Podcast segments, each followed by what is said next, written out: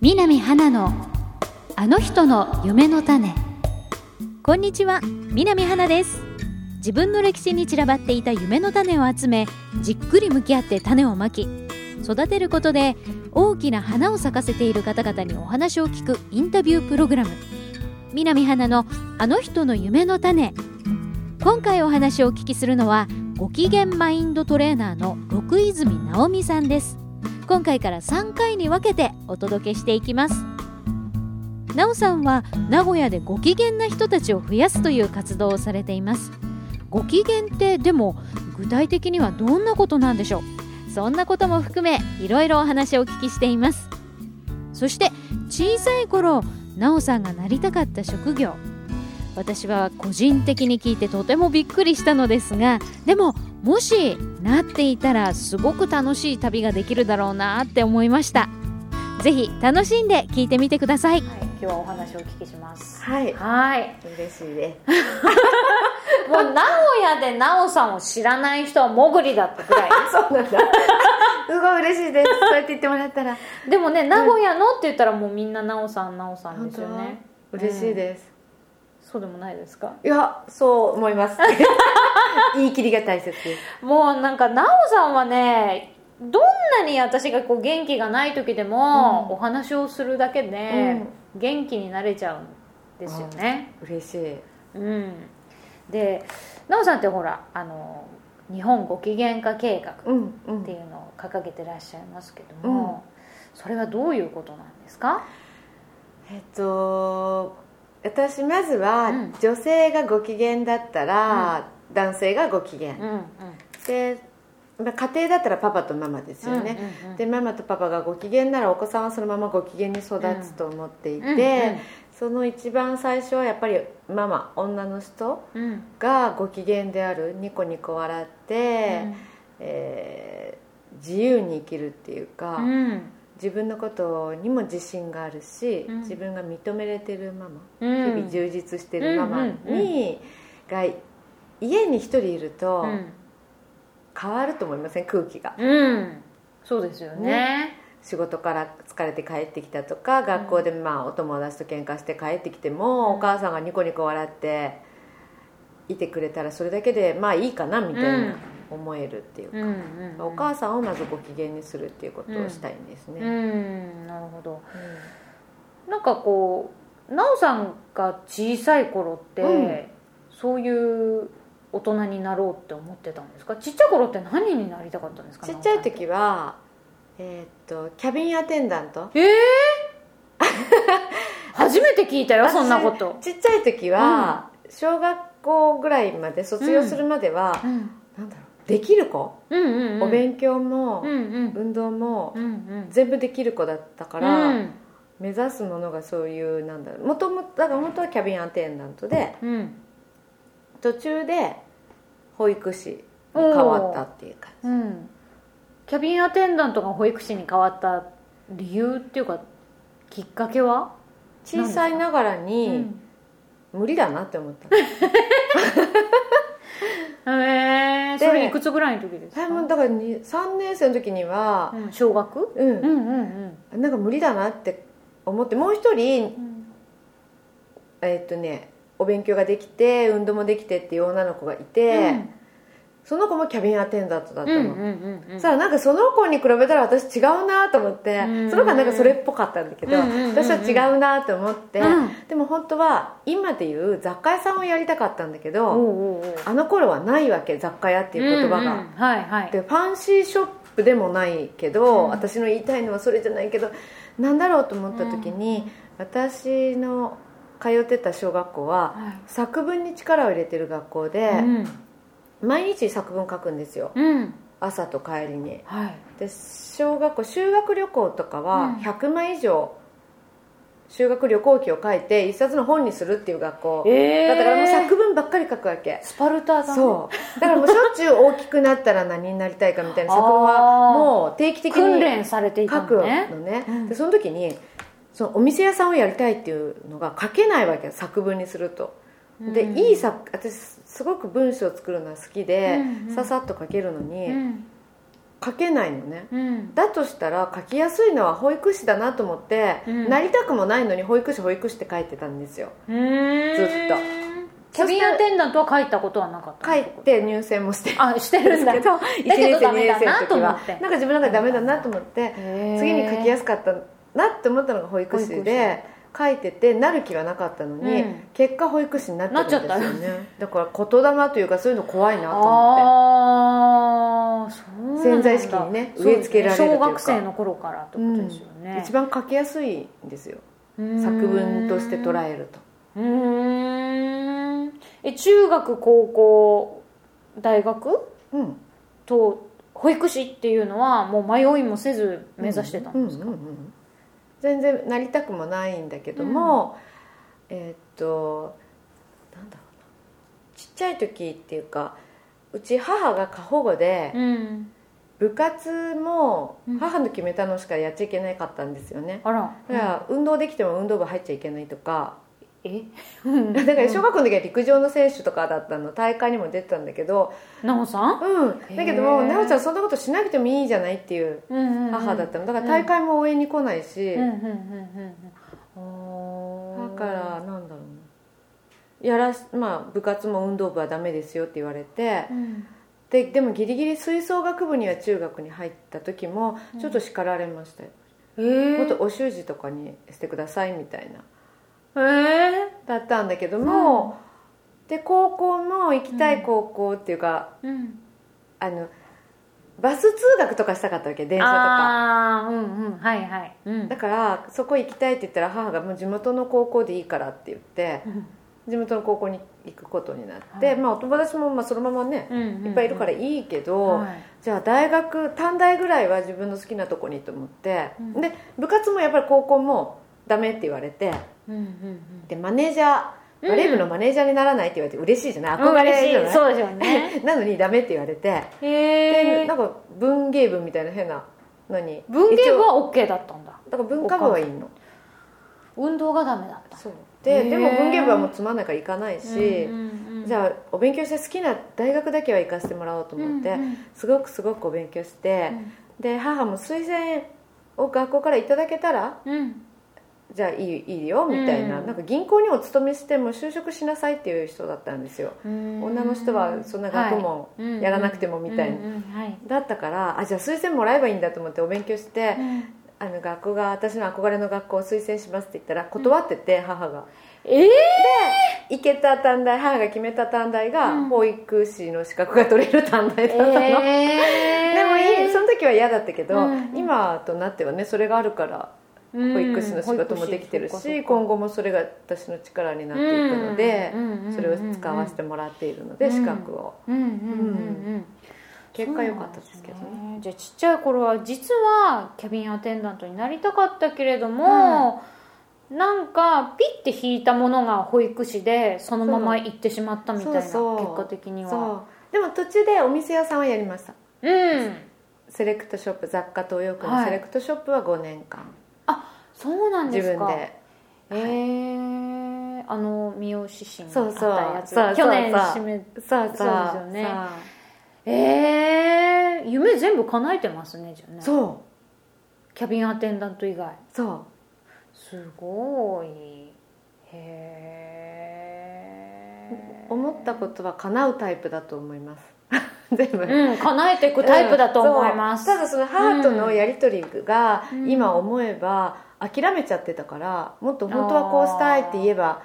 うんよかったのにうん言わなかったから叶ってないんだなって今は思えるけどその時はちょっとやっぱり母のこと恨むじゃないけうんうんうど、んうんなんでできないのそうそうそうあなたのせいと思ってたけど、うん変わりましたね、うんえっと大学を出て保育士さんになっならなかったならなでしかっょただからなりたくて行ったわけじゃなあいそっかのそっでか歯科助手になったんですけどよく考えて歯科助手になった初日に、て、人の男性の口を触らなくてはいけないという事実に気 づいてなおさんらしいんですそう、うんで私はちょっと知り合いでもない方のお口を触れないうん握手とかも うんうんうん苦手なのに、うん無理と思って、うん気持ちが悪くなっちゃうんですよね、うん何回も、はいで1ヶ月足らずでやめましたえー、歯科助手はちょっと私初耳だったけどそうでもまあ看護師さんの格好できたのであその格好がしたかった、うん、スタッフはなかったんだけど結果できたからまあよかったよかったえで1ヶ月で辞めてその後どうしたんですかそしたら父は何回も事業を立ち上げる人だったのうね、ーんで納得いかないから辞めちゃうからすごくなんだろう何回も変わってるんだけども、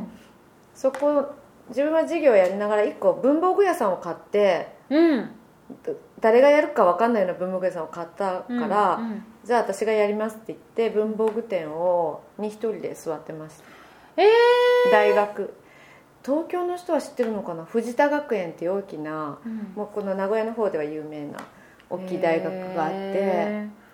そこの近くにある文房具屋さんでーへなんか来る人がみんな医療関係のね人ばっかりが来るような文房具店でした文房具店の店長さんすそうそうそうへえそれどれくらいやられたんですかそれは2年ぐらいで結婚したのでうも、んうんはいはいはいそれでお仕事としてはだからよそに働きに行ってないああのちゃんと就職職をしてねバイトは、したんだけど、はい自動車学校の受付とかねそういうバイトとかはしましたけど働いてはきちんとなんだろうね就職はしたことうーんもう私ずっと保育士をやってきて、であの三好市であの、うんうん雑貨屋さんをやって去年辞めて、なんだと思ってた、うんある保のね育士はだから結婚してうん子供が保育園に入った時に、保育の仕事にようやく携わるあそうなんですか、うんうん途中からなんだそうへえ子供が保育園行ってる間に保育士として、うんうん、それはどんなきっかけで保育士やろえっ、とうねって思った私んですか働いたことがないじゃないうんうんで、はいでも私あのもともと、うん無理だとか思わないのねよく子供をじゃあ保育園行かせ始めると病気になったら休まないといけないとか、夏休み冬休みどうするんだろうとか言って、うんお母さんたちがだからいい就職先がないとか言ってパイ、うんパートで出ようと思ってもないって言ってるんだけど、そうかなと思って、うん私実はその保育の仕事ともう一個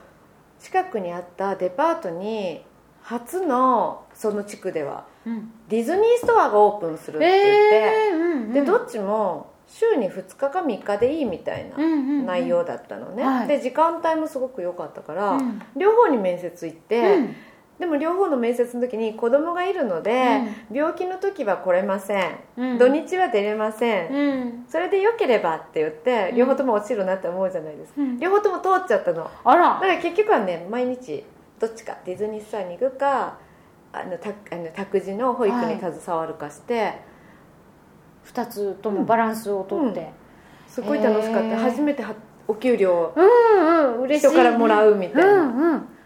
えー、なんかその辺も引き寄せてますねそう私あの本当に皆さんに紹介したいんですけど奈緒さんは本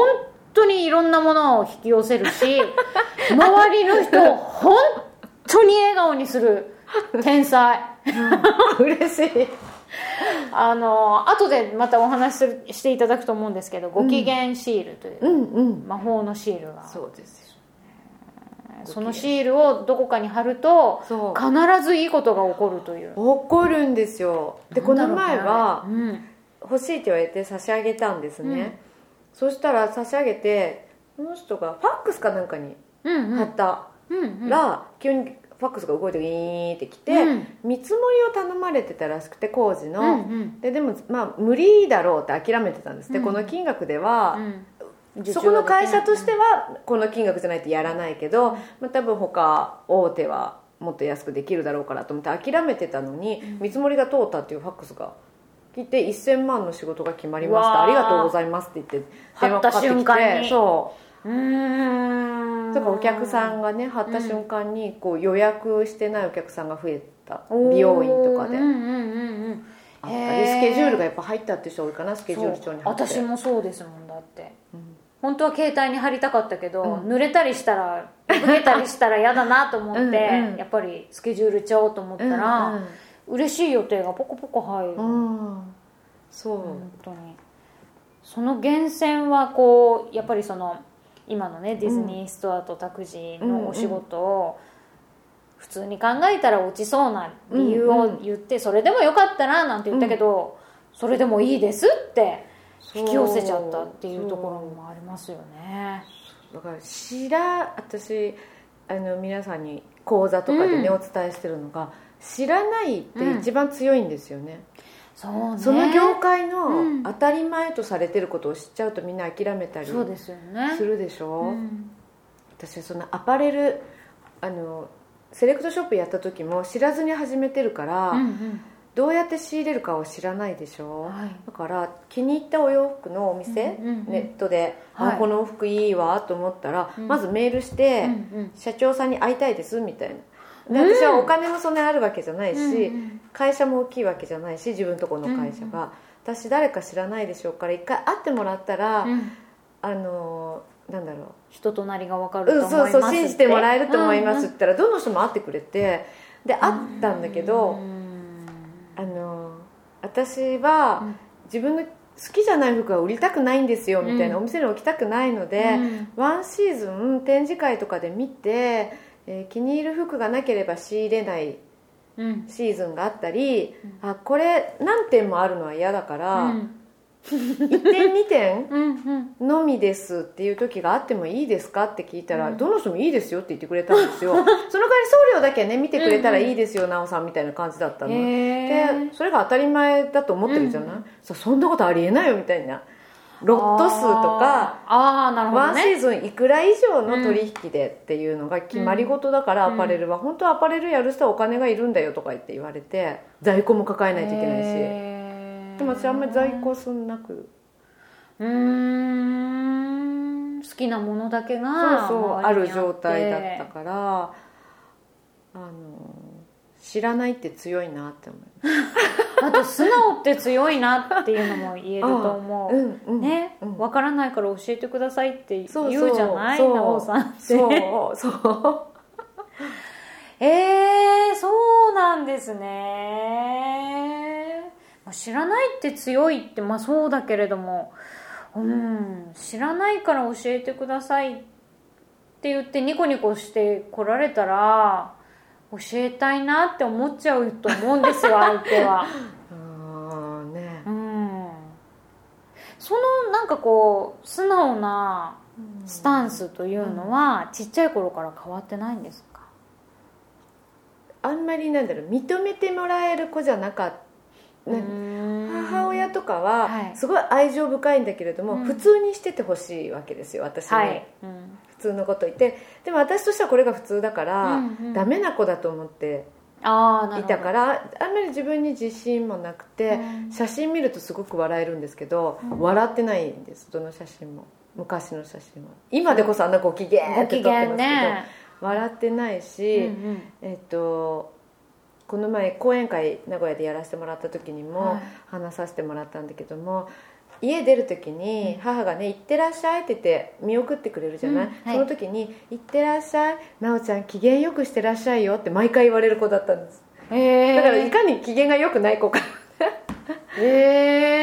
えニコニコ誰とでもっていう感じではなかったと思いますへえそれは自分で自覚症状があったんですか、わうんうん私はご機嫌ご機嫌ではないといら思ないうなんか自分のやりたいようにやれてないから、ああなるほどね悪循う環んだった、そう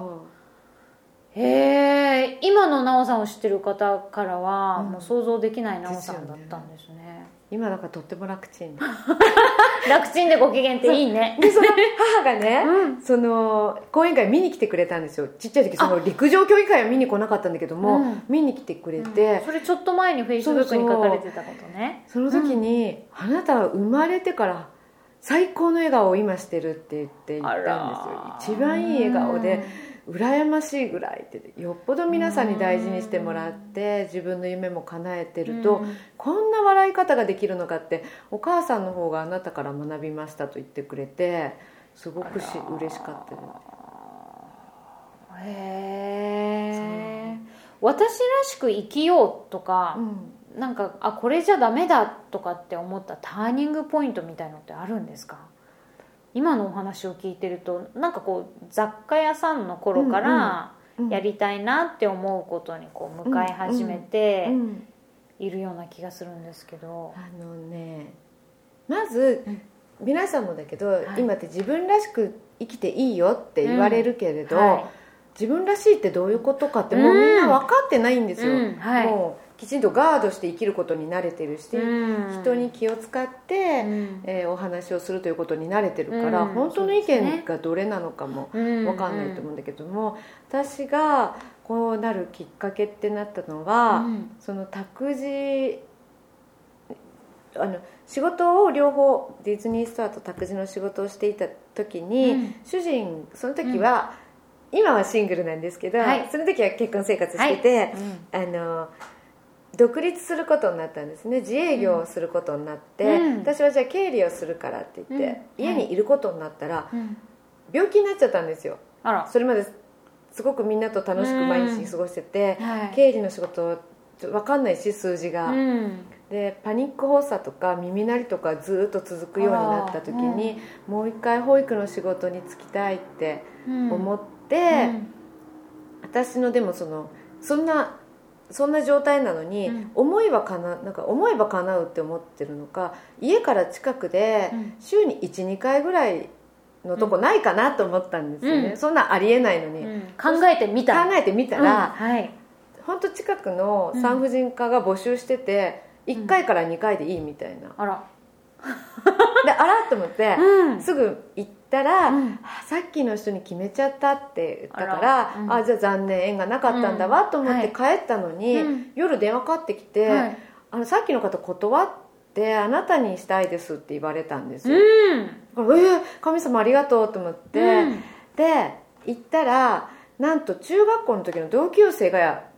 た託児の先生としていたのえー、産婦人科にそうう、ん、で一緒に働くことになって、うん中学高校と一緒だったんだけど学校は一、回も話したことがない子だったうの、ーん名前だけ知ってるぐら、はいい、でその子と組むようになって今でもその子はすごい仲良しなんだけど一番の、その子ともう一人の同級生の子がいて、うん三3人でねよく食事とかに行くようになったの飲みに行ったりとか、南花のあの人の嫁の種